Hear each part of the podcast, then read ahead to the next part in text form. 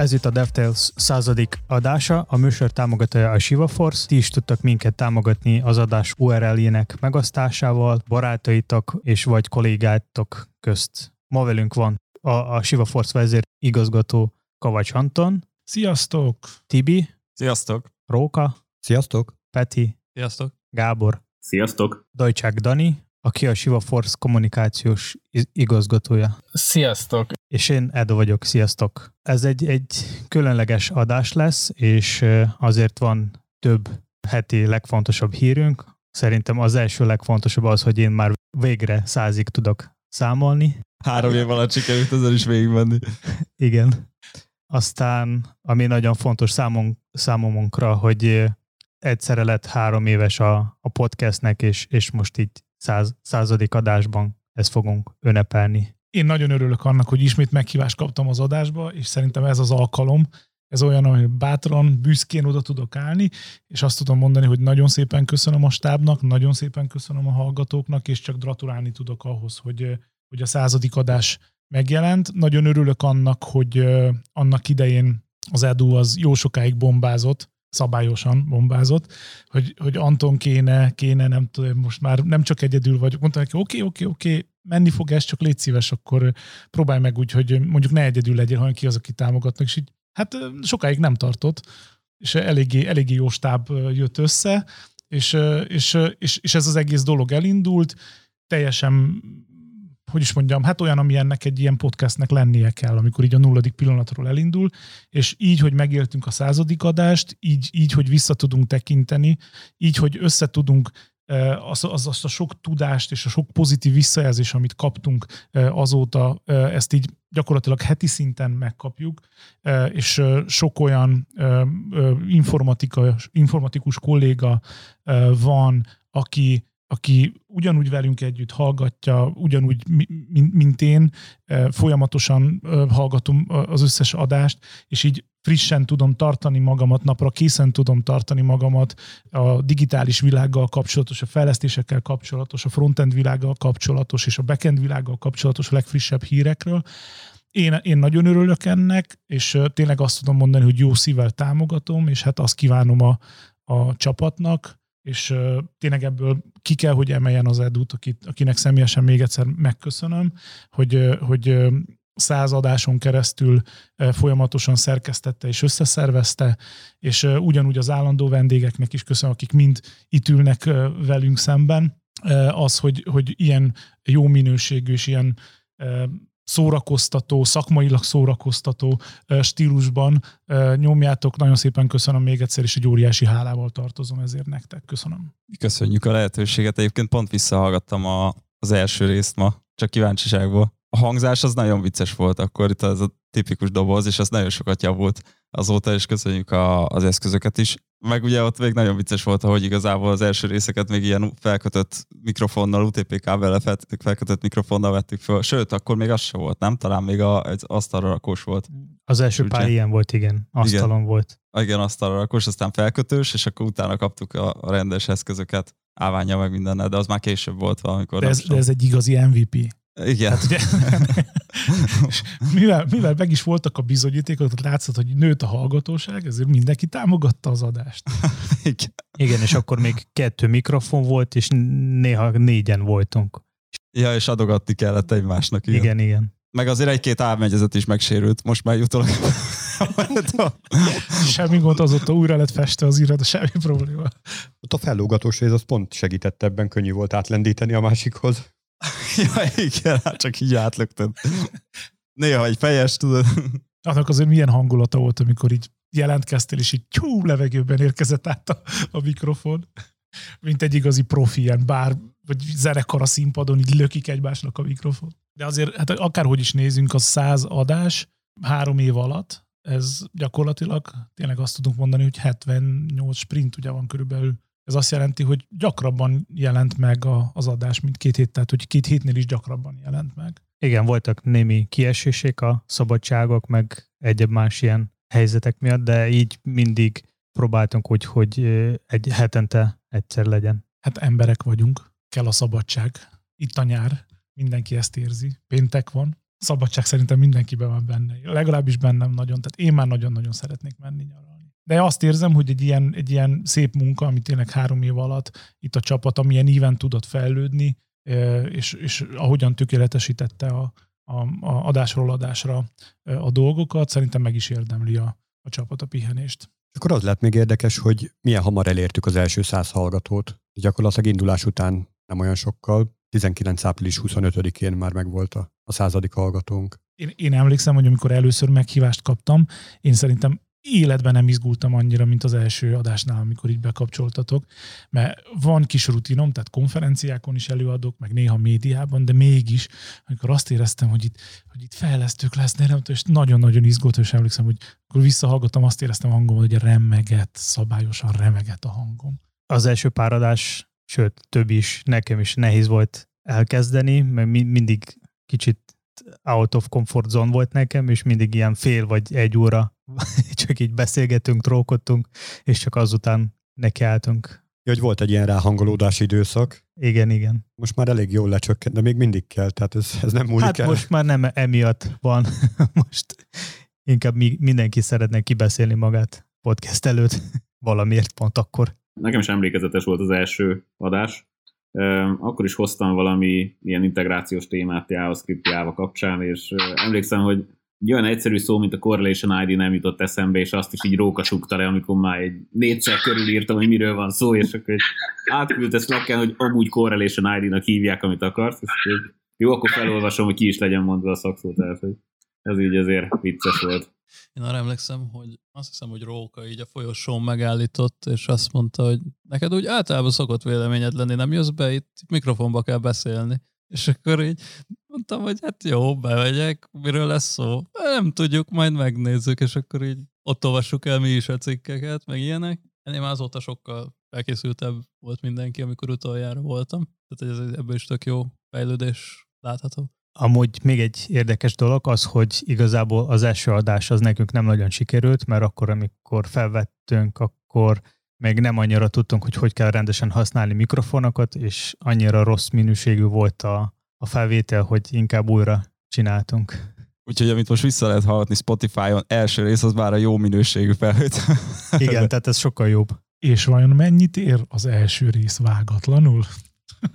Extended Edition. Aha! Az tényleg origin. A fele az lenne, hogy de közelebb beszélj már, közelebb beszélj már. Nekem azok a részek tetszettek még, amikor jött valaki vendég, vagy te Anton, vagy pedig ugye volt Szántai, Karesz, Lali, meg nem is tudom hányan, remélem nem vagyok ki senkit. Nem mindegy. Volt Tényleg, Csabi is, Földházi Csabi is volt egyszer.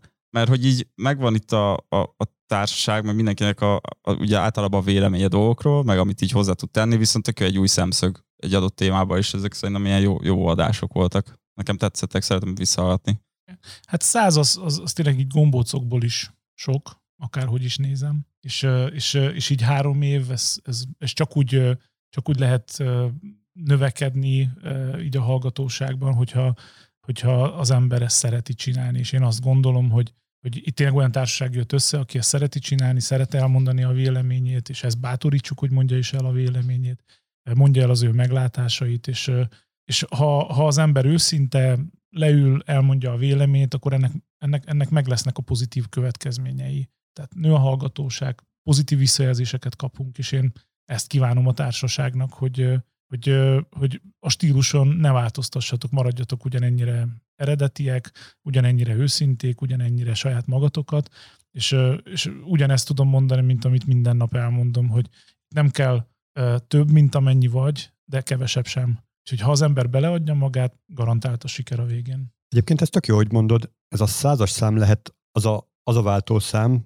vagy lehet, hogy hamarabb is van, hogy egy, egy nem szeretem melót, azt úgy megcsinál az ember, mert muszáj. Még tizet is. De százat már, már nem, nem valószínű. Én is azt gondolom. Azért én is szeretnék mindenkinek megköszönni, mert tényleg, hogy századás, ez hát sok ilyen podcast van, ahol sokkal kevesebb van, sok idő alatt, és, és emberek nem hajlandó ennyi sokat felvenni, meg nekem az, az is segítség, hogy mellette, mellettem van egy csapat, aki néha engem is motivál, hogy menjünk is csináljunk podcastet. Úgyhogy ez, ez nagyon fontos segítség. Szerintem emeljük ki még Edut meg Rókát még egyszer, mert szerintem ők voltak, akik ketten is idejöttek és csinálták, amikor senki más nem ért rá, vagy nem volt elérhető, vagy valami szitu volt, de ők akkor is felvettek egy-két részt, sőt, sok, sok részt, és tudott tovább pörögni ez a történet. És megértem. Tehát nagyon szépen köszönöm. Köszönöm szépen nektek.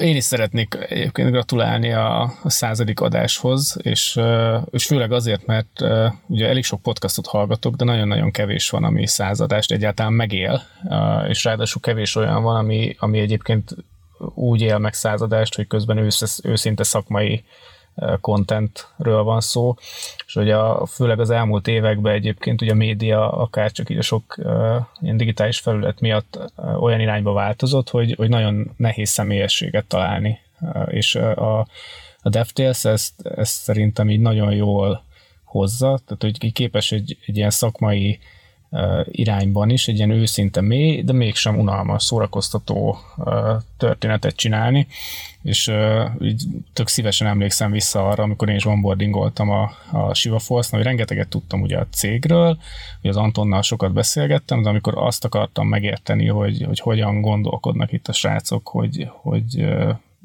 hogy néznek ki a, a, a gondolatok a fejükben, akkor a DevTales az egy óriási segítség volt nekem, és elkezdtem így visszahallgatni egy, kettő, három, vagy én öt, tíz epizódot is, és azt, azt vettem észre, hogy egyébként kifejezetten élvezem annak ellenére, hogy én ugye nem vagyok programozó, és, és hogy, hogy tényleg egy olyan, olyan vékony mezsén tudtatok mozogni, ami, ami szerintem így, így tényleg ilyen IT médiában is kevés helyen van, és én ugye IT újságíró voltam, úgyhogy lehet, hogy talán így a témák azért is állnak közel hozzám, de, de hogy, hogy, hogy annó, amikor konferenciákat szerveztünk, akkor, akkor azt, azt igyekeztem én is mindig keresni, hogy hogyan, hogyan lehet olyan kontentet csinálni, hogy egyrészt anyukád is értse, hogy miről van szó, de a profik se találjanak benne kivetni valót, és szerintem ez, ez egy eleve egy nehéz dolog. És a másik ilyen tengely, amiben szerintem így a DevTales tök jó, hogy, hogy, hogy úgy, úgy hoz fel témákat, hogy, hogy ha valaki odajön és meghallgatja, az, az kap annyit az adás meghallgatásába, hogy másnap valamit tud másképp csinálni a saját munkájába, és szerintem ez egy tök jó praktikus dolog, és, és az egészre így én úgy tekintek, tehát kommunikációsként, hogy, hogy van egy ilyen betekintő ablak a Siva Force-on, mint hogy az építkezéseken szokott lenni, ugye ez a kis lyuk, ahol lehet látni, hogy így hogy dolgoznak, és hogy, hogy ezt, ezt szerintem sokan használják is ugyanerre a funkcióra, hogy elsétálnak mellettünk, belehallgatnak, meghallgatják, és hogy, hogy nem véletlen egyébként, hogy azért sokan szokták említeni a, a hozzánk érkező kollégák közül is, hogy, hogy a DevTales azt rendszeresen vagy alkalomszerűen hallgatják, hallgatták, és ott érezték azt, hogy, hogy egyébként nekik ez egy szimpatikus történet. Igen, és, és hogyha ha itt egyébként már így ünneplünk, ugye a századik adásnál, akkor, akkor így, így uh, itt a DevTales közönségnek is uh, örömmel jelentem be, hogy, hogy a DevTales által inspirálva is egyébként, de megcsináltuk ennek a, a, az üzleti oldali párját, aminek sokkal kevesebb darab adása lesz, de itt is nagyjából ezeket az előbb elmondott logikákat, meg gondolatokat próbáljuk követni, csak nem, a, nem az IT, hanem az üzlet oldalon, és a, éppen most tesszük élesbe, és indítjuk el az Epic Stories podcastot, ami ugye játékosan egy kicsit az agilitás ceremóniáiból kölcsönözte a nevét, ugye az epikek és a sztorik jussanak eszünkbe, de hogy közben mégis olyan üzleti történeteket akarunk elmesélni, ami ebben az ilyen digitális, agilis transformációs világban érdekesek, meg, meg hasznosak, és itt is ugye úgy akarunk tanítani egyébként, mint ahogy ti is egyéb az IT-s témákban, úgyhogy reméljük, hogy lesz nagy kereszthallgatottság a, a, a kettőnek, a, és olyan emberek, akik mind a két oldalt letették a lábukat, azok élvezni fogják mind a kettőt. Múlt héten voltunk vendégei az Agris Enterprise számít eseménynek, a Telekom meghívásáról, olyan nagy vállalati vezetők mellett tudtunk vállalati agilitásról beszélni, mint Csányi Péter az OTP-től, Rékasi Tibor a Telekomtól, Zolnai Judit MetLife-től, Friedl Zsuzsanna, Telekom Chief People Officer, vagy Balog Petya, és óriási megtiszteltetés volt, és, és nagyon büszke vagyok arra, hogy mi vagyunk az az IT beszállító, akit megkérdeznek ilyen agilis kérdésekben.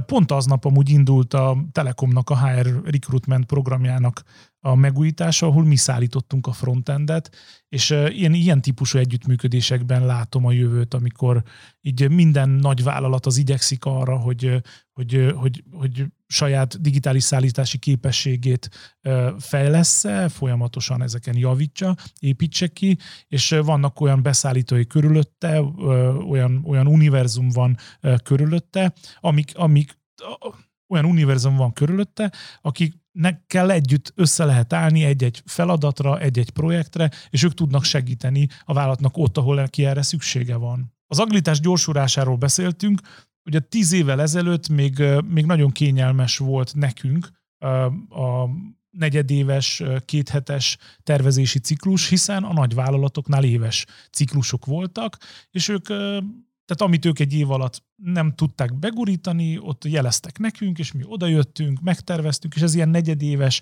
és kéthetes közötti időszakban változtak az üzleti igények, így, hogy ők átálltak egy kéthetes, negyedéves tervezési ciklusra, az ő beszállítójuktól nőtt a frekvencia, ez azt jelenti, hogy nekünk már a negyedéves és kéthetes ciklus önmagában már kevés, vannak most már olyan esetek, amikor nekünk gyorsabban, mint két héten belül kell bereagálnunk az adott helyzetet, és ez teljesen új kihívások elé állítja azt, amit mi hagyományosan agilisnak, vagy sprintnek, vagy scrumnak mondjuk. Tehát úgy kell megtanulnunk stabilan összetartani a csapatokat, úgy szállítani jó minőségben, bármikor, tehát olyan, olyan, olyan kihívásokról beszélünk, hogy hogy kell úgy megszervezni a munkát, hogy bármikor tudjon egy másik kolléga átvenni tőled a munkát. Ez egy teljesen más típusú munka szervezés, mint amikor az, arról beszélünk, hogy van egy csapat, aki állandó, és több éven keresztül egy is ugyanaz a csapat fejleszti. Teljesen más típusú problémák jönnek elő, és én ezt gondolom, hogy az, amit mi most megtapasztaljuk, és az a, azok a módszerek, és azok a megközelítések, amit mi most uh, létrehozunk Siva Force-on belül, pár év múlva a nagy vállalatoknál ugyanezek lesznek a problémák, és ugyanezek lesznek a kihívások. Hiszen ugyanígy volt ez tíz évvel ezelőtt, az, ami nálunk probléma volt 5-10 évvel ezelőtt, ez most probléma, ez most kihívás, ez most megoldandó feladat a nagyvállalatoknál, és a következő öt évben is én ezt a trendet látom. 7 évvel ezelőtt, kb. 100 hónappal ezelőtt előadtam egy portfólió konferencián, ahol a bank és biztosítói szektornak az IT megoldásairól beszéltünk, és ott először a magyar bank és biztosítói szektornak ilyen nagy prémium előtt nagy vállalatoknál mondtam, hogy ami gyors, az szerintem most már nem elég, fel kell gyorsulni a nagyvállalatoknak, fel kell gyorsulni a bankoknak, és hogyha valaki nem tudja, hogy mi az, hogy agilitás, akkor piszkosul gyorsan járjon utána, kezdje el ezt nagyon megtanulni, mert azt gondolom, hogy a következő három-négy évben elkerülhetetlen lesz az, hogy, hogy, hogy ne foglalkozzon ezzel a témával. És, ez, és nagyon örülök annak, hogy most így, amikor pár héttel ezelőtt voltam ugyanezen a konferencián, nem volt olyan uh, szekció, nem volt olyan előadás, ahol legalább ötször nem hangzott volna el az agilitás szó. És ezért én nagyon szeretek a Sivánál dolgozni, mert itt mindig egy picivel a piac előtt járunk, mindig picivel megtapasztaljunk az, ami még nem jellemző a piacra. Érzünk azt, hogy merre fog fordulni a világ, és és nagyon büszke vagyok a kollégáimra, akivel együtt ki tudunk, folyamatosan kísérletezünk azon, hogy na vajon ezt a, ezt a dolgot, ez hogy kell, milyen módszertan jó, hogy kell kiegészíteni, hogy kell mutálni, hogy kell, hogy kell ehhez tudnunk alkalmazkodni, és erről a folyamatos alkalmazkodásról, folyamatos alkalmazkodáson keresztül tudunk létrehozni azokat a megoldásokat, amik jövők állóak. Sokszor azt érzem, hogy hogyha ha benne vagy mondjuk egy agilis működésben, akkor, akkor azt így megszokod, az megszokottá válik, és egy idő után nem érzed, hogy ennek bármilyen különleges íze, vagy bármilyen különleges dolgot csinál. Egészen addig, amíg nem érkezik egy új kolléga, aki bejön, elkezd kézzel lábbal kapaszkodni, pucsítja a szemét, és azt mondja, hogy Úristenem, mit csináltok ti itt? Úram Istenem, hogy van ez nálatok? És, és, és csak akkor veszed észre, ja, hogy mi egy picit másképpen csináljuk, ja, hogy nálunk nem, nem, nem ez a default, nem ez a normális, hanem nálunk valami más. Nem csak, nem csak az agilis téren, hanem, hanem más téren is nagyon fontos az olyan cégeknek a szerepe, az olyan embereknek a szerepe, aki jön, figyelmeztet, hogy valami más lesz, hogy valami meg fog változni, vagy megpróbál jövőbe bekukucskálni, kikutatni, hiszen mondjuk, hogyha megnézzük, hogy az elmúlt száz év alatt mennyit változott az IT, egyáltalán volt száz évvel ezelőtt IT? Hát úgy kifejezetten, ahogy ma tekintünk rá, ilyen informatikai eszközök nem igazán voltak, viszont hát azért, hogyha 200 évvel visszamegyünk, már akkor megjelent az első programozó, és ráadásul nem is férfi volt, hanem egy hölgy, ugye, akiről programnyelvet is neveztek elő az Ada, Lovelace, hogyha jól mondom a nevét, és hát ő volt az, aki gyakorlatilag belelátott olyan, olyan dolgot, amit, amit akkor el se tudtak képzelni, hogy egy mechanikus számológép vagy számítógépnek nevezhetjük, hogy az képes lesz programozottan működni, úgyhogy nem, nem előre definiálta az, hogy hogyan működik ő, hanem később adjuk bele. És ez szerintem bődületesen előre nézett a jövőbe, amit akkor el se tudtak talán képzelni. És mennyire fontos, hogy, hogy ilyen korán már tudta elképzelni azt, hogy, hogy a gépek és a pontos számítás, a matematika világát és a zenét és a művészetet össze lehet kapcsolni. És ilyen, tehát ez, ez, ez kb. akkor gondolom annyira merész volt, és annyira elképzelhetetlen volt, és, és mégis felvállalta a, a, az őszinte véleményét, sőt, sőt, meg is írta könyvben. És e, ezért le a kalappal előtte, mert ehhez biztos, hogy óriási bátorság kellett, hiszen pont szembe ment, mint azzal, amit, amit a piac és amit a divat, vagy amit az irányzat állított, és kitartott az elvei mellett. Biztos nehéz volt neki így a saját véleményét képviselni. Még az az érdekes, hogy tehát mikor elkezdődött az IT, akkor először ez volt a, inkább a női munka. Mert a férfiak azt gondolták, hogy ez nem az ők dolga irodából ülni és gépelni bármilyen szöveget. Hát meg nem csak ezért, hanem gondolj bele, egy, egy program az gyakorlatilag olyan, mint egy recept. Hámozd meg a krumplit, vágd föl, rak bele a vízbe, tehát adod az utasításokat. Igen. Én szeretek főzni. Valaki nem nagyon. hát van, aki enni szeret jobban. Mind a kettőt szeretem. Meg az is érdekes, hogy, hogy ugye milyen ilyen, hogy mondjam, ilyen exponenciális növekedés mutat az, hogy az elején még milyen lassan indult el az egész ilyen, úgymond IT, akkor nevezzük így a lyukkártyás időszak, meg a Az már hasonló. 50 év, igen. Igen.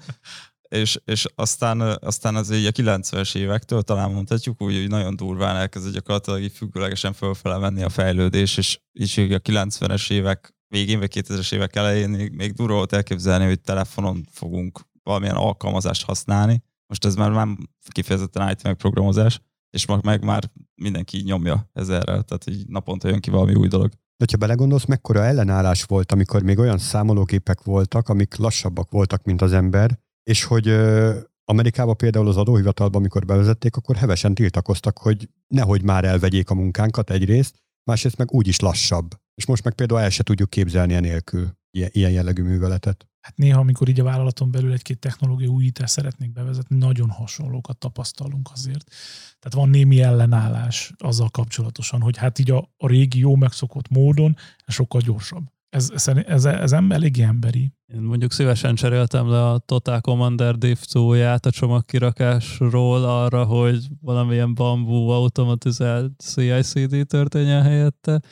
Ezek szerintem jó lépések, de igen, már én is találkoztam vele, hogy vissza, hát ilyen ellenkezést vált ki. Nem lehet, hogy az van, hogy most már, és nem nagyon tovább boncogatva tényleg, csak hogy, hogy most már túl gyorsan jönnek ki új dolgok. Mert azért, tehát hogy nincs idő megemészteni, nincs idő kipróbálni, nincs, nincs idő, tehát mindenkinek. Mert valaki nagyon gyorsan tud váltani, és valaki meg lassabban, és szerintem valószínűleg ez lehet az oka. Vagy, vagy csak az a probléma, hogy nem csak egy embernek minden meg kell tanulni, hanem mindenre kell külön-külön ember. Hát akár úgy is föltetnék a kérdés, hogy vajon mennyi idő alatt tudsz nulláról százra felgyorsulni, mert most már hozzászoktunk, hogy az autó az pár másodperc alatt, ugye, és most már, hogyha, hogyha hat, akkor már fúj, fúj, ha négy, akkor nem, nem rossz, de hogyha három, akkor már elkezdjük oda nézni, és minimális a különbség.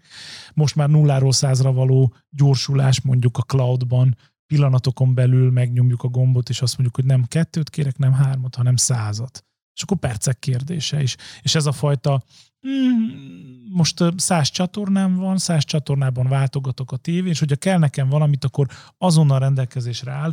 Ez, ez egyre jobban kezd átmászni így, így az emberi oldalra is, tehát nagyon sokszor az a azzal találkozok, hogy a beszállító azt mondja, hát mi az, hogy nem tudsz felskálázódni nulláról száz főre pillanatokon belül. Hát mekkora királyság lenne, hogyha száz fejlesztő ott lógna a nappalimban, akit csak úgy így néha kedven tartja, akkor leakasztok. Hát azért nem így néz ki ez a világ. Az oké, hogy nem így néz ki, de azért el lehet képzelni. Tehát azok a ilyen freelancerekre gondolok, ahol csak így bedobod a melót, és akkor százal rárepülnek. Tehát nem úgy, nem olyan szinten alkalmazottak, ahogy most azt így gondoljuk, hanem egy kicsit kapcsolatban van a céggel, hogyha van meló, akkor ráugrik, hogyha nincs meló, vagy nem tetszik neki, akkor nem ugrik rá, akkor más ugrik rá. Tehát ez is lehet egyfajta jövő. De hogyha te belülről a cégen belül csak úgy szervezed a munkát, hogy az senkinek nem tud sem átadni, sem megosztani, akkor ez a fajta működés, ez szabályosan akadályozva lesz. Igen, abszolút. Tehát ezért nagyon fontos, hogy jövőállóság szempontból meg kell tanulni, és olyan, olyan, tehát hosszú távon olyan cégek lesznek stabilak, akik megtanulják bár még pillanatban átadni az információt, bár még pillanatban átadni az ügyet, és nem vész el, és nem kell hozzá egy 16 kilométernyi, meg 70 évnyi, hanem, és ez, és ez, ez nem, nem azt állítom, hogy csak ilyen lesz, én azt gondolom, hogy ilyen is lesz. Tehát lesznek olyanok, akik a magját képzik, lesznek olyanok, akik viszik az irányokat, amit nem lehet automatizálni, amit nem lehet leírni, ami papíron nem jön át, aki, aki elődarabolja, aki lerakja a főbb cölöpöket, aki kijelöli a mért fölköveket, és utána lesznek olyan munkák, amit, amit tömeg csinálja meg, akit pillanatokon belül lehet nulláról százra felskálázódni, és utána, ha nincs rá szükség, akkor nem. Tehát én abszolút nálam belefér egy olyan jövőkép, hogy reggel föl kell az ember, ásít egyet, és megnézi, hogy nem, akire dolgozok. Mert tegnap, hát a tegnapi cég az nem tetszett annyira. Tehát, hogy, tehát, hogy abszolút elképzelhető, hogy jövőben jövőben ilyen típusú munkatársunk is lesz, aki, aki így, így, így, ha van, akkor, akkor így most elképzeltük, hogy ezt a terméket le kéne fejleszteni, és ott hozzá kéne tenni, akkor ezt úgy daraboljuk, hogy, hogy rá tudjon repülni egy ezer, ezer fős tömeg, és három nap múlva kész van. Tehát aki ezt el tudja képzelni, és meg tudja valósítani, az fogja uralni és birtokolni a jövőt azért, mert ilyen típusú gyors alkalmazkodás és ilyen típusú gyors agilitást fog elvárni a piac. De azt még hagyjál, hogy, hogy fejlesztés területén. Te el tudsz képzelni egy nagy vállalatot, hogy az egész nagyvállalat semmi másból nem áll, mint piszkosul nagy backlogból? De végül is erről beszélünk. Semmi más nincsen. És akkor egyszer csak jön a tömeg, mert éppen felemelte az árfolyamát, mert mégiscsak meg kéne csinálni, és akkor lebedarálják. És akkor backlogból lett meló, és utána megint nincs semmi. És ebből mekkora tőz, tőzsdézés lehet, hogy most akkor két napig nem csinálom meg, hát ha emelkedik majd az árfolyama. és az összes problémakör, ami nyilván addig nem is volt, amíg ez, ezt, a, ezt meg nem terettettük, ezt a világot. Nekem ilyenkor mindig eszembe jön a Kickstarter, mert a Kickstarter egy elég érdekes gondolkozási módot behozta, hogy most nem fontos egész életet neked építeni egy üzletet, hanem elég megcsinálni valamilyen kisebb üzletet, kipróbálni, hogy ha ez megy, akkor vagy mész vele tovább valamilyen módon, és csinálsz közben egy másikat, vagy csak az a foglalkozol, és ha nem megy, akkor nekiállsz egy másiknak, és így, így már változik ez a gondolkodási mód, hogy egész életet csináltad valamit, és akkor ha nem sikerült, akkor ennyi, és ott marad semmivel, és akkor nem csinálhatsz semmi. Így, így sokkal pörgesebb lett a világ ebből a szempontból. És én mindig azt gondolom, hogy mindig a jövőben, ami lesz, tehát hogyha fölteszünk azt, akkor is mégis mi lesz száz év múlva, biztos, hogy annak egy, egy nagy része az az lesz, ami jó elfelejtett múlt. Tehát, hogy, hogyha, hogyha már arról beszélünk, hogy reggel föl kell egy, egy IT szakértő és eldönti, hogy aznap kire dolgozik, akkor hát azért ez, ez 400-500 évvel ezelőtt is már létezett. Nem, hogy fölkelt, napszámba elment, kapált egy picit, aztán, aztán, aztán úgy döntött, hogy ez így nem tetszik neki, és akkor elment. De hogy ez nem azt jelenti, hogy csak ilyen volt. Tehát ott, ott, ott voltak azok a szakértők, akik értették, hogy na, akkor azt a területet hogy kell művelni, az elén a végétől ott voltak. Tehát, hogy én szerintem mind a kettő lesz. Mind a kettő lesz. Lesz, ami nagyon-nagyon gyors változás, gyors skálázódást fogja támogatni, és lesz olyan állandó, ami az állandóságot az állandóságot fogja jelenteni. És szerintem ezek a hullámzások, ezek sokkal nagyobb amplitúdóak lesznek, és sokkal nagyobb frekvenciával fognak jönni, amihez alkalmazkodni kell. Tehát ezért az alkalmazkodás, az agilitás az lesz a jövő. És itt én azt érzem, hogy ebben a rendszerben per pillanat az embernek a változáshoz való viszonya a leg, a leg, leg hogy mondjam, hát nem szűk keresztmetszet, hanem talán belső legerősebb vágyunk az, hogy állandó legy, állandóság legyen. És mindig a változás, az ugye van ez a gyászgörbe, tehát minden változás azt úgy érjük meg, mint egy kis halál. Mert, mert a gyászgörbében, tehát ahogyan bereagál az ember a gyászra, úgy reagál be még a legaglisabb ember bármilyen változásra. Na és ezt a két világot hogy lehet összerakni? Ez, ez az, amit az elmúlt tíz, több mint tíz évben folyamatosan kutatjuk, hogy hogy tud lenni állandó változás, mégis biztonságos. Mert, mert az igazság az ez, hiszen az evolúcióban is azt tudott megmaradni hosszú távon, aki tudott alkalmazkodni, és nem a legerősebb, és nem az állandó, hanem az, aki tudott alkalmazkodni. Van ennek vajon maximuma? Tehát, hogy olyan gyors ütem, amihez már nem lehet alkalmazkodni vajon? Hát én saját magamon nagyon sokszor megtapasztalom ezt. Hogy, hogyha, hogyha valaki azt mondja nekem, hogy figyelj, arrébb tudna ülni egy másik székbe? Persze, ha fogom, azt arrébb ülök, alkalmazkodok, mert ez nekem biztonságos. Azt mondja, ó, tök jó, ragd már arrébb ezt az épületet. Nem akarok alkalmazkodni. Elértünk nálam a maximumot. Ez nekem nem biztonságos, és ahol nem biztonságos, ott a plafon. Tehát, hogy a biztonságosát tudjuk tenni a változást. Mert most így, hogy elmondjuk, hogy figyelj, úgy szervez a munkád magad körül, hogy bármikor el tudjál, át tudjál adni egymásnak. Persze. Ha hónapok alatt biztonságos? Igen. Most nagyjából itt van nálunk a biztonságos zóna, hogy hónapok alatt bármelyik cégben a munkát át tudom adni az egyiknek a másik. Szuper. Megtanultunk hetek alatt ezt megcsinálni? Igen. Megtanultuk napok alatt ezt megcsinálni? Majdnem. Megtanultuk órák alatt ezt megcsinálni? Ö, vannak olyan cégek, képesek ezt így egy percen belül megcsinálni? Vannak. Hogy ne Van. lennének? Figyelj, tehát, tehát ha, ha te bemész a Mekibe és kérsz egy hambit, akkor előtte az az ember, aki kiszolgált, meg utána leváltotta, és jön a következő műszak. Nem érzed a különbséget a kettő között. Érted? Megtanulták átadni egymásnak a munkát. Mi, milyen típusú munka lesz? Ez az, tehát, hogyha ilyen gyorsan kell tudnunk alkalmazkodni, az az, hogy full standardizált munka lesz a jövőben. A viszont nekem az a kérdésem, hogyha ilyen típusú munka lesz, akkor azt miért emberek csinálják? Én azt máig nem értem, hogy egy... Na, akkor meg... fölteszem azt a kérdést, hogy száz év múlva lesznek emberek? Na igen. Na jó, ez az a pont, ahol lehet, hogy már túlléptük a DevTales-nek a témáját. Légy szíves, kanyarodjuk vissza. Aki szeretne erről beszélni, nyugodtan jöjjön sörözni hozzánk.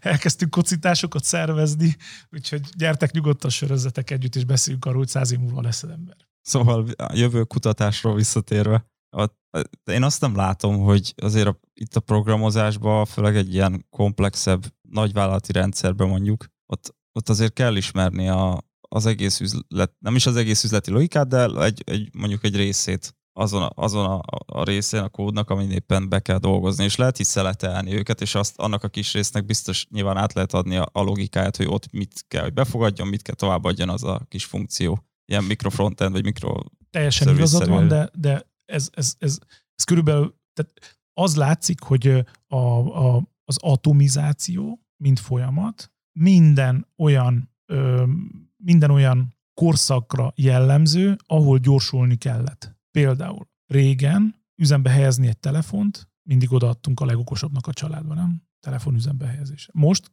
nem, nem kell, bekapcsolod, azt megy. Telefonálsz, nem tudom, minden. Tehát, hogy ne, nincsen ilyen művelet. Én nem emlékszem, hogy mikor, most már kifejezetten idegesít, hogy nekem bármit kell rajta beállítani. Be akarom írni az azonosított a jelszavamat, és akarom használni a telefont azonnal.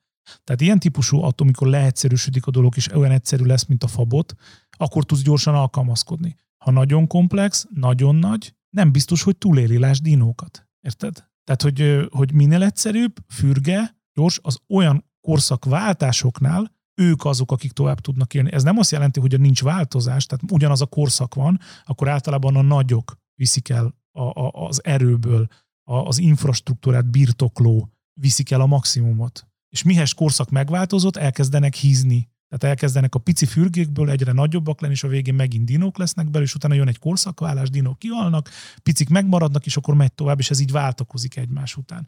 Tehát, tehát nem lehet azt mondani, hogy minden nagyon egyszerű lesz, de az, aki nagyon egyszerűen meg tudja szervezni a belső folyamatot, a belső vállalatot, pillanatokon belül a változás végig tud menni az elejétől a végig, azoknak sokkal nagyobb az esélyük arra, hogy túlélik egy nagy változás, mint azoknak, akik egy változás egy év alatt végig megy, mert lehet, hogy csődbe megy addig az ő nagy vállalata, amíg nem fogja tudni a vállalatot végigvinni. Én abból azt a példából csak még, még egyszer, hogy érteni lehessen, hogy mire gondolok. Ugye azt mondta Anton, hogy fölveszik a hamburger rendelést, és onnantól kezdve akármelyik alkalmazott tudja, hogy mit kell ahhoz csinálni, hogy azt ki tudja adni az ügyfélnek.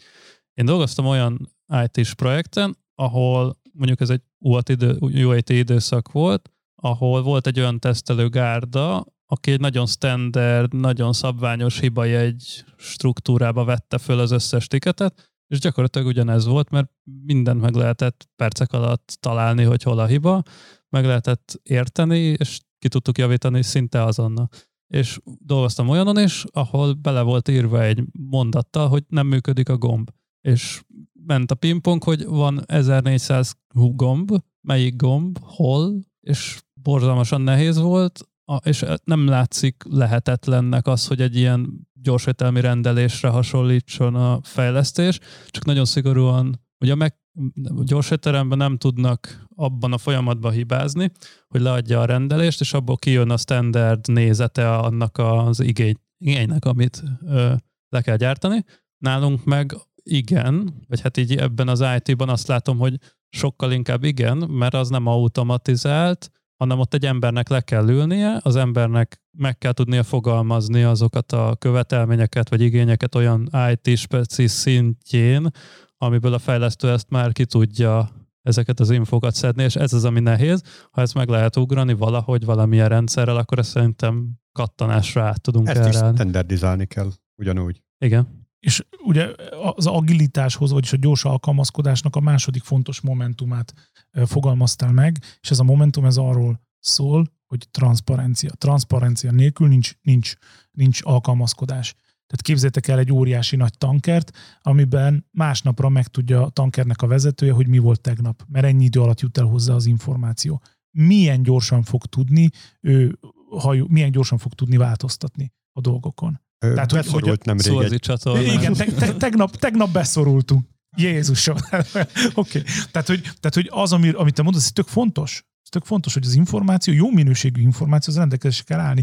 És hogy ezek, ezek az elvek, ezek mind olyanok, mint egy ilyen homokvár, hogy ez mindig így megállapodunk, abba elindulunk, igen, ez fontos, elkezdünk rá figyelni, de mihez mondjuk valami másra elkezdünk figyelni, akkor ez a vár ez elkezd így összeomlani. És ezért egy agilis szervezetben mindig körbe-körbe kell menni, és minden várat a helyére kell rakni. Tehát ezért itt ez a continuous improvement, tehát a folyamatos javítás, önjavul, öngyógyító folyamatok nagyon fontosak, és erről őszintén kell beszélni, tehát nem szabad azt mondani, hogy nálunk Tökéletes az információ. Annyira szép, hogy ilyen zöld fül a környéken nincsen. Hát ennél zöldebb nem. Tehát, hogy ezért fontos kimondani, hogy igen, vannak olyan területek, amit időközönként oda kell menni, időközönként rá kell nézni, újra helyre kell rakni, mert mindig találunk olyan projektek, ahol nem volt jó az információ, de akkor ráfordulunk és megcsinálunk. Tehát itt nem az a ciki, ha van probléma, az a ciki, hogy az a probléma, az úgy lett hagyva, hogy probléma marad. Na az, az már nagyon ciki, hogy ott voltam, láttam, és nem javítottam ki. Ott voltam, láttam, és nem raktam helyére. És ez az, ami nagyon fontos, amit az em- kollégákból is át kell mindig ütni, hogy te tehát e, ez azért lett olyan, mert mi, akik itt vannak ebben a szobában, akik itt vannak ezen az emeleten, mi csináltunk olyanná. Tehát ezért légy szíves, legyél gazdája ennek, ha azt látod, hogy nincs jó helyen, megfogod és a helyére rakod. Például egy, egy ilyen típusú problémakör az az lehet, hogy, hogy múlt héten ugye beérkezett a hír, hogy kiment úgy egy projekt, hogy 0% UAT hiba volt. Bocsánat.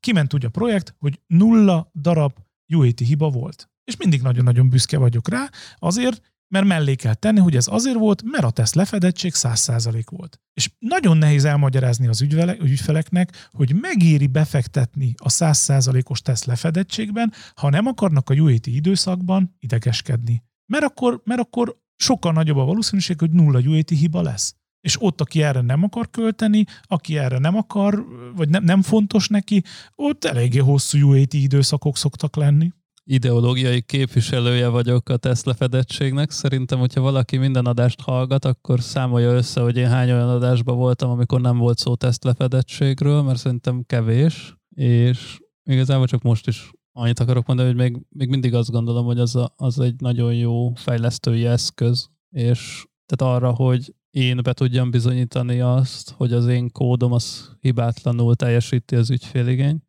Te most Java szemszögből nézed, vagy úgy teljesen ö, integráltan a te kódodat? Én nagyon, nagyon Java szemszögből is nézem, de azt feltételezem, hogy ez a többi résznek is segíteni tudhat.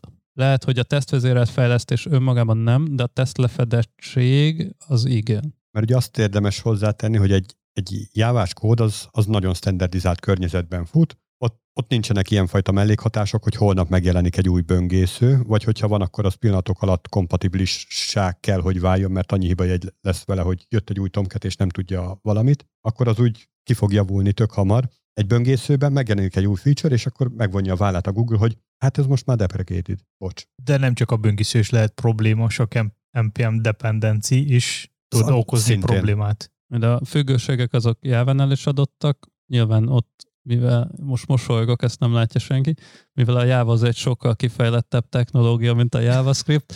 Ezért most már mi is mosolygunk.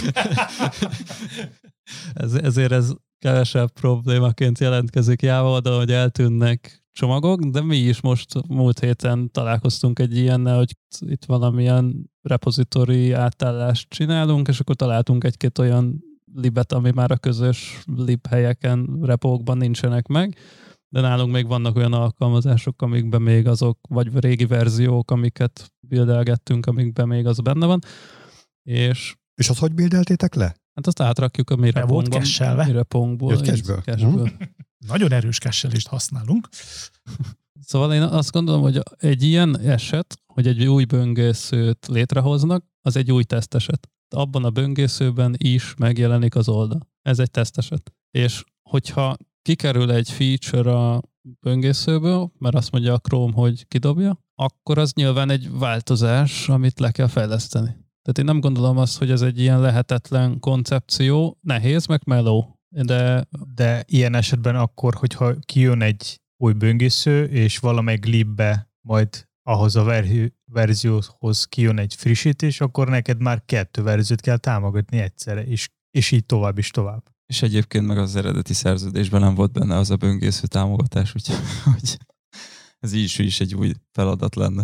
Igen, ezért mondom, hogy az egy change request gyakorlatilag, mert eddig nem tudtuk, hogy igény, most tudjuk, hogy igény, és akkor meg kell csinálni. Itt is érezhető szerintem az a fajta gyorsulás, tehát hogy Java oldalon, mikor backendről beszélünk, nagyon lassan történik az a változás, hogy újabb verzió történik, új szerver verziót fogunk használni, vagy új Java verziót fogunk használni. Gondoljatok csak arra, hogy a Java 8 után a 9 mennyi idő múlva jelent meg. Ehhez képest JavaScriptnél, a frontend fejlesztésnél ezek a változások a Java-hoz képest ezres léptékkel jönnek elő. Tehát még Jávánál azt tudom mondani, hogy amit ma lefejlesztettem, ez 3-5 évig simán el tud ketyegni ugyanazon a szerveren, ugyanazon a Java verzión, anélkül, hogy nagyon deprecated lenne, azért ez JavaScriptbe egy ilyen frontendes libnél én hónapokról tudnék csak maximum beszélni. Sőt, az látszik, hogy a modern fejlesztés az részben arról szól, hogy mindig mindent újra kell írni, folyamatosan. Mert ha nem írod újra, ha, ha, ha napi vagy heti szinten nem publikálsz, vagy bocsánat, ha nem deployolsz, akkor tele leszel security problémákkal. Tehát a modern, a modern IT, vagy, vagy ebben a felgyorsult IT az arról szól, hogy te minden nap deployolsz, tehát ez a folyamatos deployolás azért, mert úgy lehet a legolcsóbban, a security szempontból legbiztonságosabbat csinálni. Sokkal drágább az a megoldás, hogy valamit, ami két évvel ezelőtt volt, pecselni, nem tudom, mit csinálni vele. Oké, okay, de hogy egy nagyvállalati környezetben most nagyon nehezen tudunk elképzelni azt, hogy minden rendszert folyamatosan újra és újra írjuk. Még mindig tele vagyunk olyan alkalmazásokkal, hogy a nagyvállalatok tele vannak olyan alkalmazások, amit megcsinálták, lezárták a projektet, mert hiszen ez a meg, újfajta megközelés azt jelenti, hogy egy projekt sincs lezárva, hanem mindig dolgozunk rajta, mindig ki kell diplom, mindig valami újat ki kell rakni belőle. Tehát ez a never ending story nem csökkenő száma, hanem növekvő száma. És olyan alkalmazás, amit megírsz három-négy hét alatt, és vége van annak az üzleti igénynek, akkor újra és újra írjuk, ami újabb és újabb framework újabb és újabbra folyamatosan írunk át. Teljesen más típusú gondolkodásmódot igényel, mint az, amit te mondtál, hogy a Java oldalon azért, és erre van berendezkedve most a nagyvállalat, hogy valamit megcsinálsz, az öt évig jó lesz. Hát és még ez, ha csak ez, öt évig. És ez az öt év, ez most már lecsökkent arra, hogy amit három évvel ezelőtt a JavaScriptben csináltunk, ahhoz már nagyon nehezen tudok rávenni valakit, hogy nyúljon már hozzá bátran. Ú, hát ez a, milyen, ma olyan verziója van. Tehát ez, ez, ez egy létező problémakör. De hogy... mondjuk a frontend világban inkább ez diktál, ahogy te mondtad, hogy a fejlesztők nem fognak akarni a régi technológiákkal hasz, ö, fejleszteni, de mondjuk a, a mobil világban ott maga a, a cégek diktálnak, hogy mi lesz a jövő, mert ők folyamat e, évente szoktak kiadni friss, a programozó nyelv frissítések, és évente változik ott az API. Tehát ott ez alapján kell tovább menni. Csak Tehát... üzleti szempontból, üzleti megtérülés szempontból, üzleti érték szempontból én sokkal jobban preferálok az olyan fejlesztéseket, amikor kódolunk, és azzal üzleti értéket teremtünk. Az nem üzleti érték, hogy átírok még egy X plusz hatodik frameworkre Mert az ügyfél ebből mit Nem, érez? ar- arra akartam kiukadni, hogy az a keretrendszer a frontend világon tud maradni sokáig, csak neked kell majd keresni egy ilyen fejlesztő, aki fog ezzel foglalkozni. Viszont a mobil világon tök más, mert neked így már nem fog működni, mert ha kijön egy iOS vagy Android frissítés, akkor az alkalmazás nem fog működni ott. A régi, a régi frontendes alkalmazás továbbra is fog menni, csak nyilván lesznek ott is security isük, meg mint a mobilnál, csak De az elmúlt pár évben én, az, én úgy érzem, hogy egy kicsit azért lassult ez a, a frontend világba állandóan. De lehet, hogy ez csak az én érzetem. Hát azért, mert pió lettél, és már nem napi szinten csinálod, Ne, tudod? de nem csak azért. Aki napi szinten csinál, és egyetért ezzel? De ezt- ha mondjátok, ha nem, nem az így elmúlt van. három de, hónapban három Chrome verzió jelent meg. De most nem arról beszélek, nem, nem, nem, nem, a, a framework Hogy, hogy Hát mit, a, a keretrendszerek, ami a JavaScriptben vannak, most lettek néhány fő, de azon kívül csomó mindenféle lib megoldás Jó, kijön, az ami, oké. ami, ami máshogy lehetne az használni. oké, okay, de maguk a framework évek óta mennek, és használjuk őket. Tehát most nem volt azért mostában egy olyan, hogy na most berobbant valami új, és mindent azzal akarunk megírni. Mint amikor bejött az Angular, vagy a Vue, aztán meg a React. Most, most ők vannak stabilan, és, és igazából használjuk. Hát, hogyha nagy statisztikát nézünk, erről már volt több adásban is szó, ott azért torony magasan ilyen 70% fölött a jQuery vezet. És ez, hogy Angular, vagy React, vagy, vagy Vue, így összesen 5% alatt vannak. Tehát eléggé buborékban Mamma vagyunk. mia, ezt nem is tudtam. Na szóval ez, ez biztos, hogy valamilyen fajta lassulás kell, hogy legyen, mert egy idő után nagyon ki fog lógni a lóláb, és, és egyszerűen le fog jönni az üzleti oldalnak, hogy nem biztos, hogy van értelme ilyen sokszor váltani, tehát nagy valószínűleg, hogy ez az üzleti nyomás ez át fog jönni a, a, ezekre a te- technológiára, és le kell, hogy lassuljanak egy picit, meg kell, hogy érkezzenek egy ennél egy fokkal stabilabb ö, pontra. Nekem ebből a szempontból nagyon tetszik a, az Apple-nek a ho- hozzáállása, hogy ők évente nem adnak ki 100 millió újdonság bármilyen szoftverben, hanem pár apróságot, ami, ami tényleg nagyobb rész emberekből vagy fejlesztőkből fog használni. Mert ha egyszerre fognak kiadni ezer millió újdonságot, akkor az annyira sok lesz, hogy senki se fog használni, és csak párot, párot fognak És abból. azért ebben van valami igazság, mert én bevallom őszintén, hogy az Amazonnak, a cloud szolgáltatójának folyamatosan figyeltem, hogy milyen innovációkkal jönnek ki, egészen addig, amíg évente nem kezdték el 500 innovációt bedobni. És ott egyszerűen ledobtam a, a, a, gipsziat. Tehát ne, nem bírtam követni, mert úgy éreztem, hogy ez már egy főállás, aki semmi más nem csinál, csak ezeket, ezeket követi. Tehát nem, nem, nem, tudtam, és így néztem az összefoglalókat, meg nem tudom, és egy komplet cégek nőttek ki abból, hogy ők heti szinten összefoglalták, hogy most vagy öt percben, hogy az elmúlt egy hétben milyen új újdonságok jöttek ki ezen is, és ők vir, elkezdtek virágozni. Tehát nagy valószínűleg, hogy megjelennek olyan frameworkök, meg olyan, akik így kon- összefogják sz- ö, ezt gyűrni egyben, vagy, vagy Visszakanyarodva Anton előző gondolatodra, hogy van-e üzleti érték abban, hogy csak újraírjuk a dolgot, nem feltétlenül újraírjuk, csak hogy folyton masszírozzuk ugyanazt a dolgot.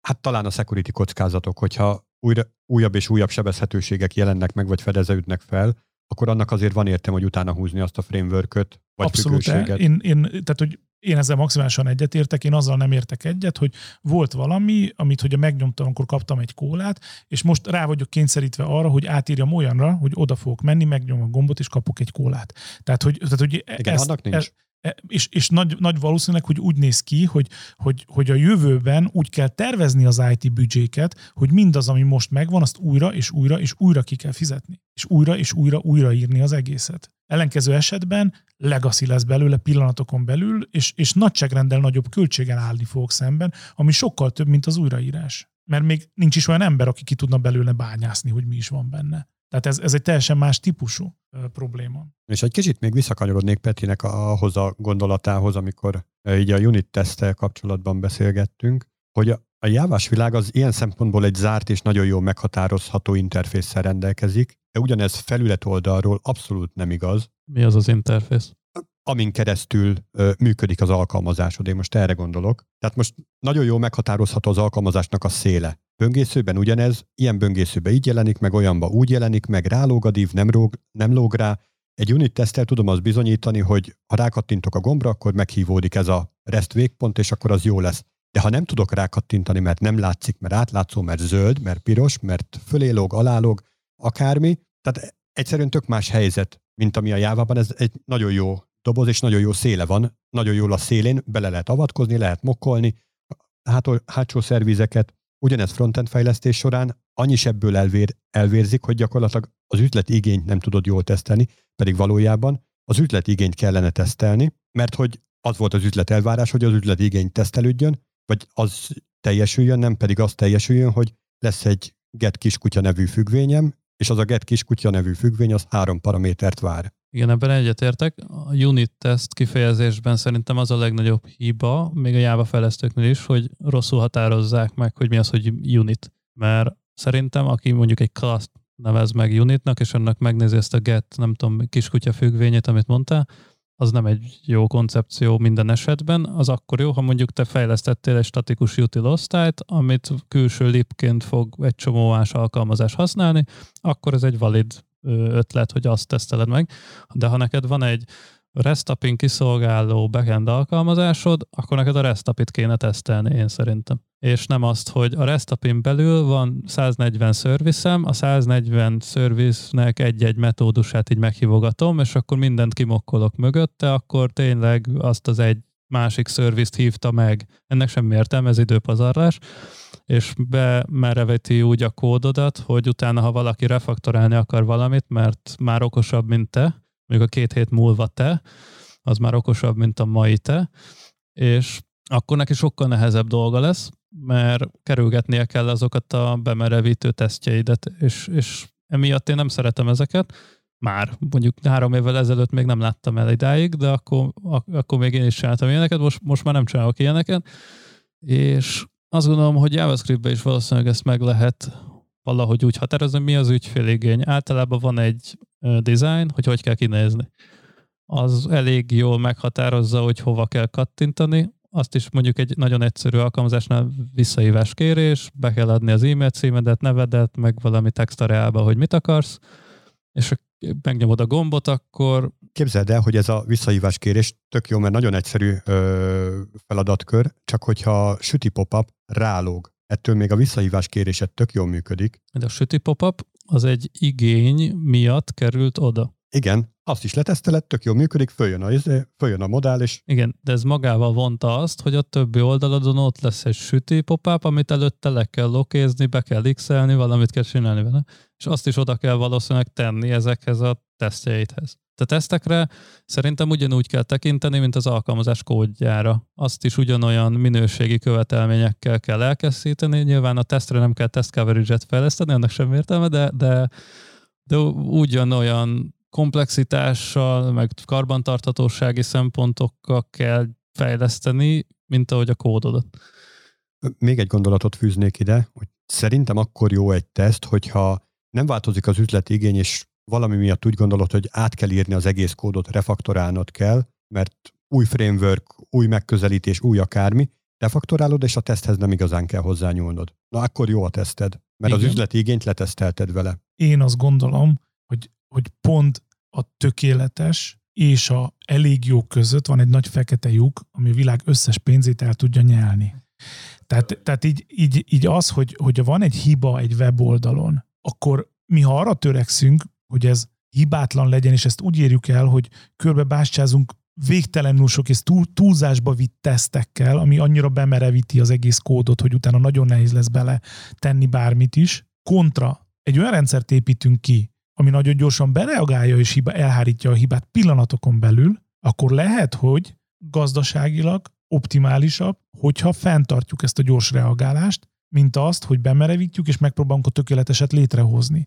Hiszen túlélés szempontból nem a tökéletes gépezet szokott általában túlélni, hanem ő egy idő után bemerevedik attól, hogy a tökéletes gépezet fenntartása az tökéletes alkatrészekből a tökéletes nem tudom, a, back, annak a túlzásba vitele, tehát ugye hiszen, hiszen a számítógépek piacon sem az nyert, vagy az nyert, aki, aki egy olyan tökéletes számítógépet próbált le létrehozni, ami sosem romlik el hanem az nyert, hogy olcsó gépekből, abból viszont nagyon sok van, és hogyha elromlik valamelyik, az nem jelent problémát az egész rendszerre nézve, mert pillanatokon belül ki tudjuk csinálni. És ez maga a cloud. És ez elindult, és elkezdett egyre olcsóbb és olcsóbb lenni. És most, hogyha megnézzük azt, hogy például mire elég a 100 dollár egy ilyen cloud környezetben, akkor az azért nem semmi, nem? Mire elég a 100 dollár a cloudban? Mit lehet létrehozni 100 dollárból? egy csomó mindent ingyen is lehet. Még jobb. Na tehát, hogy annyi, tehát ez, ez a maga a filozófia, hogy fogtunk, és nem tökéleteset akarunk létrehozni, hogy egyszerűen megfordultuk, és azt mondtuk, hogy oké, okay, akkor legyen olyan, hogy nagyon gyorsan kicseréljük. Nem jelent problémát az, hogy a hiba van benne. Ez maga, tehát már ezt tudta annyira, annyira, ö, annyira, lecsökkent, annyira lecsökkenteni az árakat, hogy nagyon sok minden már ingyen is van. Csak ugye az ingyen, ingyen tehát ingyen húsnak, vagy olcsó húsnak híg a leve, szóval ezek az ingyenes dolgok, ezek általában korlátosak. És semmi sincs ingyen. Azért ezt ne felejtsünk el. Tehát általában ingyen keresztül hozzálokkolod magadat egy providerhez, hozzászoksz valamihez, amiről utána nagyon nehezen szoksz le, és ott kifizetett annak a tízszeresét. De legalább ezzel az ingyen plenekkel lehet valamit is kezdeni, tehát neked nem muszáj fizetni pénzt ahhoz, hogy kipróbálni valamilyen eszköz. Mellesleg azt tudtátok, hogy a, hogy a bitcoin vadászok az ingyen dolgokra elkezdtek rárepülni? Igen, volt is erről ö, korábban egy adás, 90 valahanyadik adásban, és ezek a, mit tudom, Travis például, hát keményen be... az ingyenről, és Igen. minden, már minden fizetős. Igen. Tehát ennek ez a következménye, hogyha, hogyha, hogyha értékben az ingyen az, az a, a sokkal magasabb, és, és, és messzebb van a nullától, vagy a nulla, nulla dollártól, akkor, akkor egy idő után nem lesz ingyen. Na és akkor mit lehet 100 dollárból csinálni a neten? A cloudban. Hát egy weboldal simán lehet üzemeltetni 100 dollárból, ugye? Hát ha sima, sima weboldal, az akár ingyen is lehet. Ugye? Na de mekkora látogatottsággal? Tehát hány felhasználót lehet így? Ha jó szétkesseled, memkest elé teszel, mellé teszel, varnist mellé teszel, elé teszel. De vajon 100 dollárból lehet egy, egy nagy vállalati igényt úgy kiszolgálni, hogy az tartósan? Vagy ott még azért nagyon nem tart. Hiszen tehát pont azért vannak a, a nagyvállalatoknak beszállítói. Hát ugye, hogyha nagyon gyorsan akar az ember fejleszteni, akkor a, a Happy Pass-t az tök hamar le lehet fejleszteni. Tehát az, hogy, hogy az, ami jól működik, a hibakezelés nélkül, security nélkül, mindenféle ilyen okosság nélkül, az, az tök hamar. Erre gyakorlatok startupokat lehet alapítani. Mi aztán meg tudjuk csinálni, egy hét alatt megcsináljuk neked, tök szuper lesz, és utána jönnek azok a problémák, amikről részben beszéltünk is, nem lesz benne rendes tesztlefedettség, lesznek benne security issue valahol, valahol És, és általában, tehát ugye mondjuk, hogy oda mész egy bankautomatához, akkor az, amit a bankautomata az eseteknek a 99%-ában produkál. Kártya be, pinkód be, mi az összeg, kiszámolom az összeget, levonom. Hát annak idején informatika első osztályában, az első a harmadik hónap után azért illet egy ilyen algoritmus letenni. Akkor mégis mennyi, miért ennyire drága egy ilyen, egy ilyen szoftver, ami ezt csinálja? Hát pont azért, mert mögötte van egy 8728 olyan eset, amit ő még emellett lekezeli. Azokat a kivételeket. Tehát valójában a szoftver a sosem a Happy Pass-tól drága, Igen hanem a kivételeknek kezelés, hogy hányfajta kivétel, hányfajta rendszere, hányfajta integráció és az integrációból származó kivételeknek a lekezelése lesz az, ami megdrágítja, és amitől valójában értéke lesz az adott szoftvernek. És ezért van az, hogy általában, amit az ügyfél lát, az első pár sprintben, annak el lehet jutni majdnem a 80-90 százalékáig, és nagyon happy, és úgy érzi, hogy hú, de gyorsan haladunk, majd utána csodálkozik, hogy miért nincs csodálkozik, hogy, hogy miért van az, hogy utána meg több sprinten keresztül a kész az még nincs kész, és még mindig kivételeket, és még mindig kivételeket, és azt már sokkal nehezebb így megérteni és felfogni, hogy a munkának a nagyon nagy része az ott van a víz alatt. Hogy az, amit mi látunk, az mindig csak a jéghegy csúcsa, és, és a valódi munka az nagyságrendel nagyobb, a kivételeknek az lekezelése és azoknak az eseteknek a lekezelése, ami nem, a, nem, a, nem az egyenes vonalon való haladástól, vagy ami eltér az egyenes vonaltól való haladástól, az nagyságrenddel nagyobb munka. És ez az, amit nehéz elmagyarázni, nehéz felfogni, és ezek a szoftverek, amit pikpak csak úgy megcsinálunk, azok valójában mögöttünk óriási munka van, mert azért lesznek egyszerűen, mert nagyon sokféle kivételt lekezelnek. Ez annyira kim van így a tudatból, hogy én nagyon sok olyan design tervet láttam, ahol például a hiba üzenet az így nincs megrajzolva, mert nem gondoltunk rá, hogy a felhasználó mondjuk egy ilyen kapcsolatformot hibásan tölt ki. De amikor lefejlesztjük, és tényleg nem ilyen sufni tuning BT vagyunk, hanem tényleg utána gondolunk, hogy hogyan, kész, hogyan kell ennek rendesen működnie, akkor azért azt le kell kezelni. És ugyanígy tudom, például egy loader pörgetjű, mert hogyha valaki lassú internetről nézi, ne Isten. De nincs is loader néha, az is hiányzik. Igen, tehát e- erre mondom, hogy a, a Happy Pass az tök hamar, megrajzoljuk a formot, beküldjük és kész. Nem? Tehát ez ilyen félórás feladat. Tehát ebből az a tanulság, hogy kedves dizájnerek, figyeljetek oda a hiba üzeneteknek a megrajzolása és a lódereknek a megrajzolására. Hát igazából sok, sok ilyen állapot. Tehát ez most, amit Roka említett, ez ilyen egyszerűbb példák, de vannak sokkal komplexebb állapotok, am- amelyekről sokszor a dizájnerek nem is gondolják, sőt a fejlesztők se, amikor csak találkoznak a problémával, akkor rájönnek, hogy valami még hiányzik. De pont ezért jó ez a fajta munka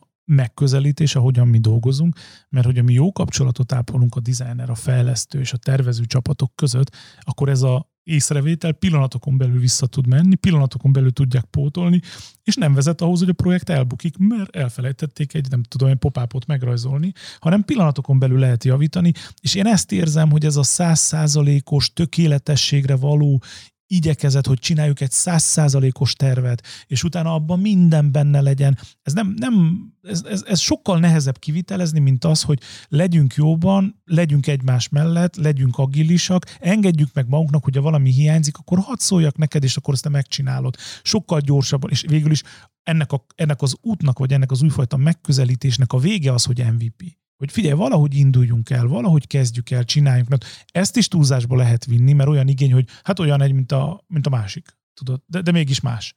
Tehát ez, ez, ez nagyon nehéz, főleg egy ilyen nagyvállalati környezetben egy ilyen specifikáció, de, de, de, de az, hogy nem kell túlzásba vinni, a, a, és három éven keresztül tervezni egy valamit, ami utána lehet, hogy három év múlva már nem is, nem az nem lesz aktuális, hanem az a platform el fog tűnni, amire mi terveztünk. Tehát ilyen típusú tervezésnek egyre kevésbé van értelme, minél közelebb vagyunk a frontendhez, minél közelebb vagyunk a kórrendszerekhez, ott, ott meg az a túlzás, és szerintem az a, toxikus hatású, hogy azt mondjuk, hogy ezt pikpak kell megtervezni, és ne is, ne szálljunk rá időt, ne tervezzünk meg, hát agilis nem. Az agilitás a korrendszereknél nem azt jelenti, hogy pikpak, hanem azt jelenti, hogy megengedjük, hogy változtassuk, megengedjük, hogy nyúljunk hozzá, de ott nem azt jelenti, mert ott tartóoszlopokat fűrészelünk.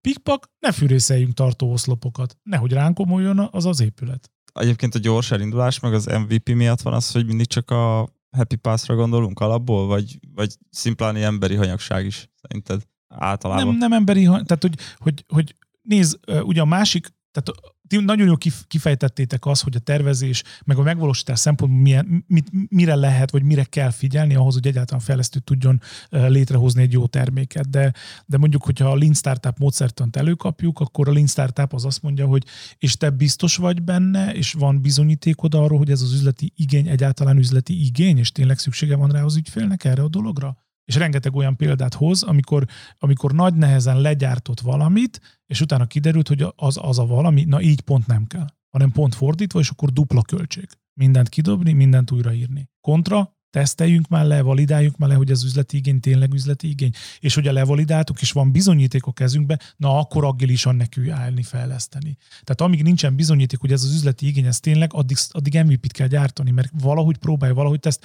és arra, hogy kipróbáljunk, arra bőven elég egy ilyen MVP. Arra bőven elég.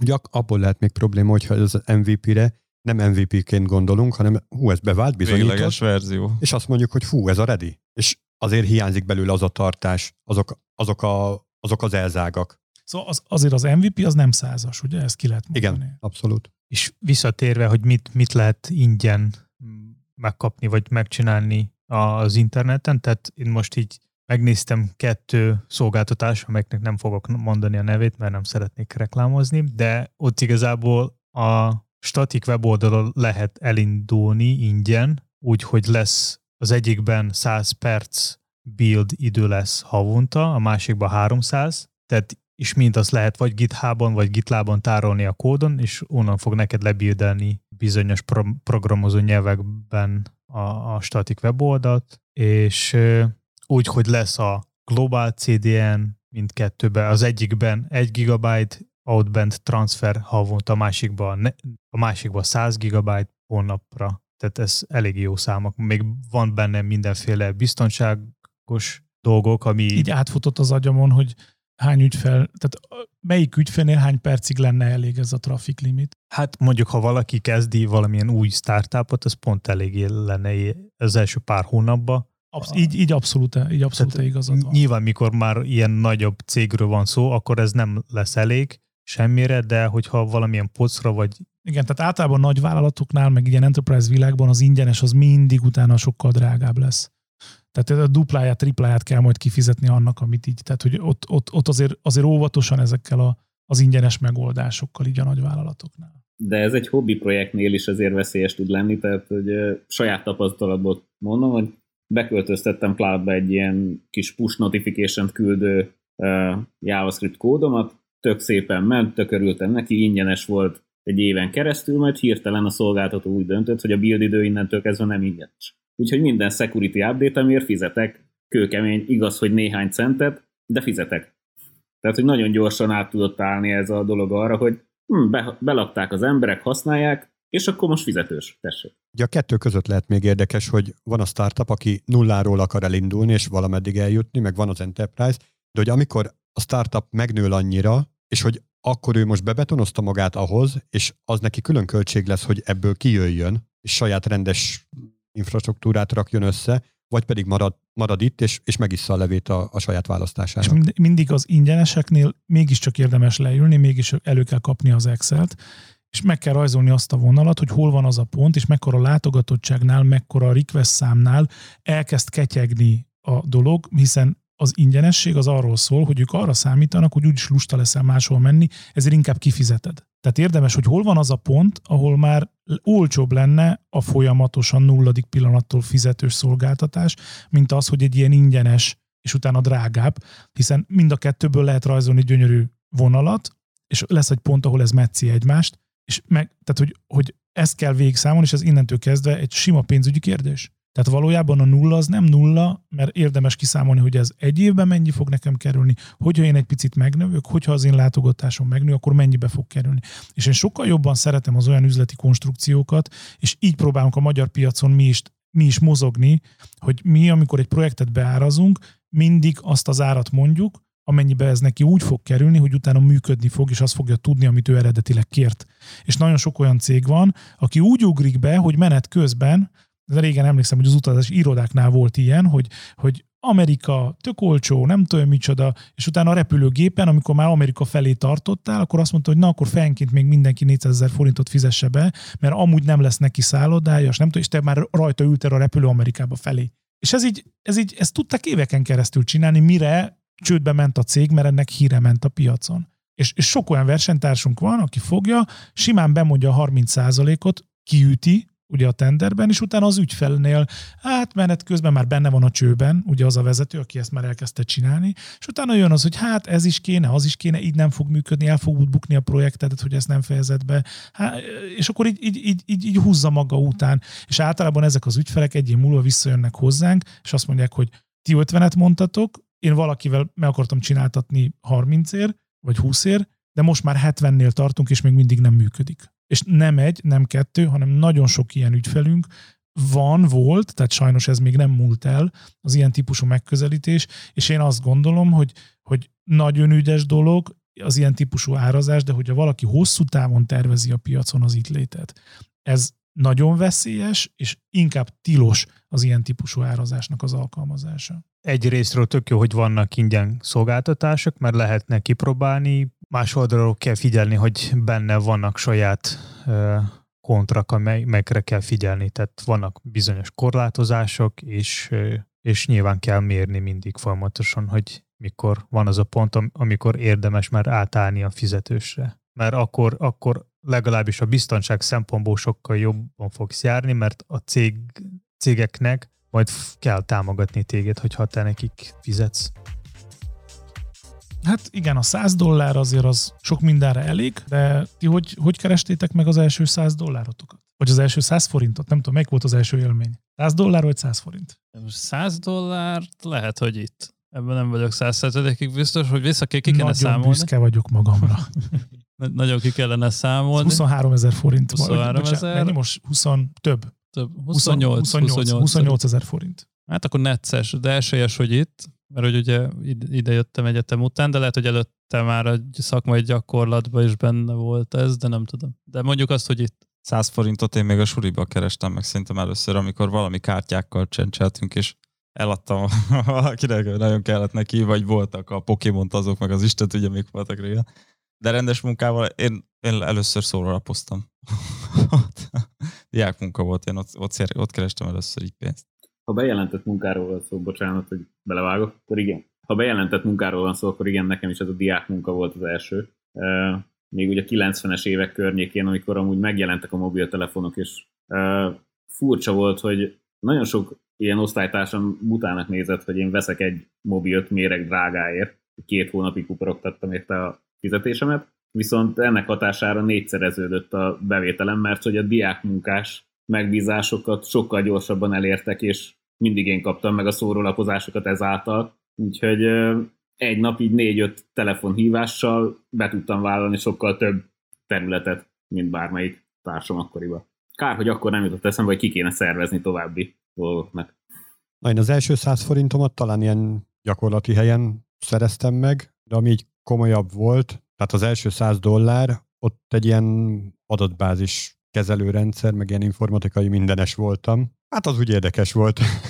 Matrix nyomtatón azt kellett beállítanom, tehát ilyen teljesen furi dolgok, amiket előtte nem is csináltam, nem, nem is hallottam róla, hogy hogyan. Az kihívásokkal teli időszak volt. És az enyém, hát én több korszakra szétbontani, szétbontanik. Az egyik, az első, amikor még Ukránában voltam, akkor kezdtem mint DJ-ként dolgozni, akkor kerestem az első 100 dollár, vagy kicsit több. Hogyha mint a programozóként, akkor hát akkor ez, az első projekt ez volt több mint 100 dollár, mindegy, de az az érdekes volt, hogy akkor ez volt az első az, az enyém nagy projekt, ahol még csak kezdtem, tehát hogy tanultam, ahogy csináltam a projektet, akkor tanultam egy, hogy kell csinálni a WordPress-es oldal. Tehát közben megtanultam, és kaptam pénzt. És hogyha a harmadik fázis az inkább, amikor ide jött, átjöttem a Magyarországba, és kezdtem itt dolgozni a Siva Force-nál. Én ugye akkor még nem ukrán, akkor még Szovjetunió voltam, amikor megkerestem az első 100 forintomat, az még, még egy picit előrébb volt, és uh, a iskolában uh, voltak ilyen együttesekről plakátok, amit mindenki szeretett volna mindenféle magazinokból, viszont ezeket a magazinokat Szovjetunióban nagyon korlátozottak voltak, viszont nekem volt egy olyan haverom, aki meg nagyon szeretett fotózni, és megkérdeztem tőle, hogy tud-e A3-ast előhívni, és kiderült, hogy igen. És igaz, hogy nem voltak színesek, de valamilyen technikával, mai napig nem tudom milyen, de hogy ezek ilyen kékes-zöldes, nem tudom milyen pirosos átmenetűek voltak, tehát már majdnem úgy nézett ki, mint a színes. És az volt, hogy a magazinokat megvettük, méreg drága magazint, ki lefotóztunk a, a, a, a plakátot belőle, és utána fotókat árusítottunk belőle. Ebből, ebből tudtam az első 100 forintomat megkeresni. Az első informatikai projekt az nálam egy, egy ilyen programozható számológépre gyűjtöttem, mert nagyon szeret, tehát az volt végül is az első ilyen IT kütyüm ilyen szempontból, és az IOM szerint, hogy ez 80 valahány rubel volt, amikor az anyukámnak kb. annyi volt a havi fizetése.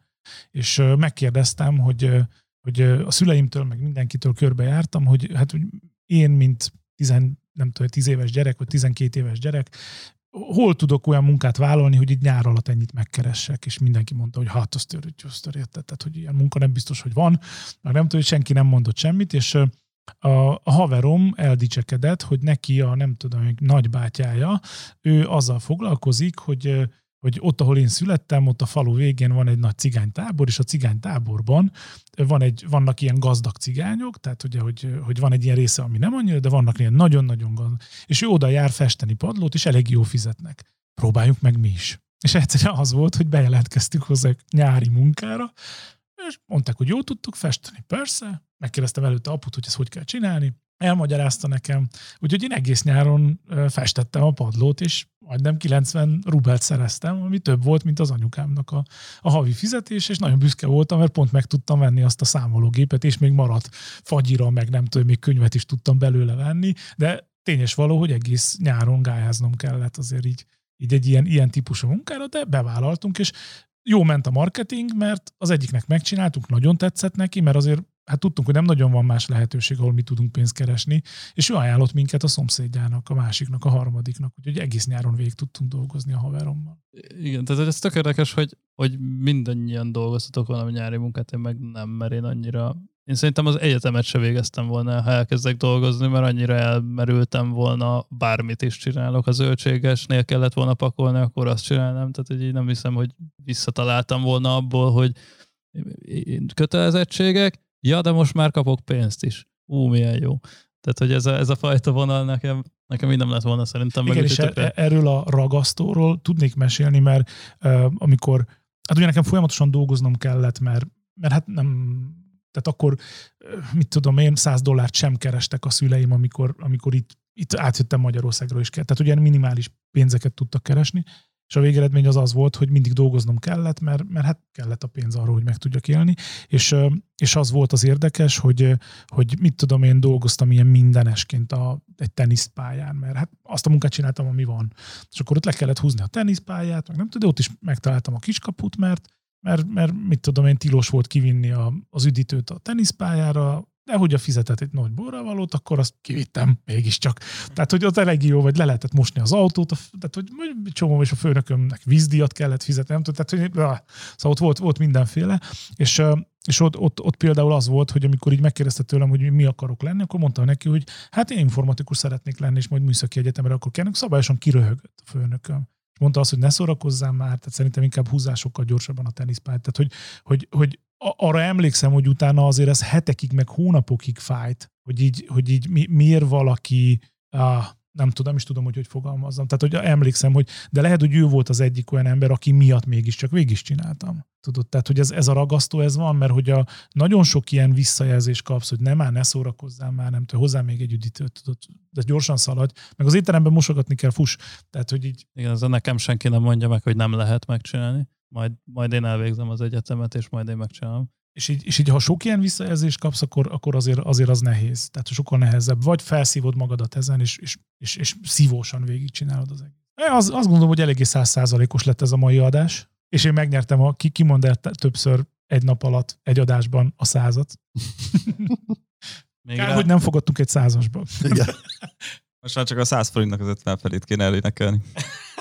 én egyszer azt mondom, hogy száz, és megkérdezem Edut, hogy hány százast kell adjak, hogy többször vágd bele a videóba, mint Antonnak a százasa, és utána Antonnal nyerek egy százast, szóval hogyha egy, akkor még megéri, hogyha több, akkor nem biztos, de A Majd, százas lett a hype szó. kiderül, majd kiderül, Peti. Úgyhogy még egyszer gratulálok mindenkinek a századik adáshoz. Óriási élmény volt az elmúlt három év. Nagyon szépen köszönöm mindenkinek, aki részt vett, és hogy viszitek és csináljátok. Nagyon szívesen jövök hozzátok, mindig akárhányszor ők mindig nulla van a végén. 90 80 mindig. De, de nagyon nagy örömmel jövök. Úgyhogy nagyon örültem, hogy itt voltam a századik adással veletek. Köszönöm. Mi is nagyon köszönjük szépen. Nekem is ez egy jó élmény, mert nem csak százig tanultam támogatni, hanem még pár új szavat is megtanultam. Úgyhogy köszönöm mindenkinek, és, és hallgassátok minket legközelebb is. Sziasztok! sziasztok! Sziasztok! Sziasztok! Sziasztok! Sziasztok!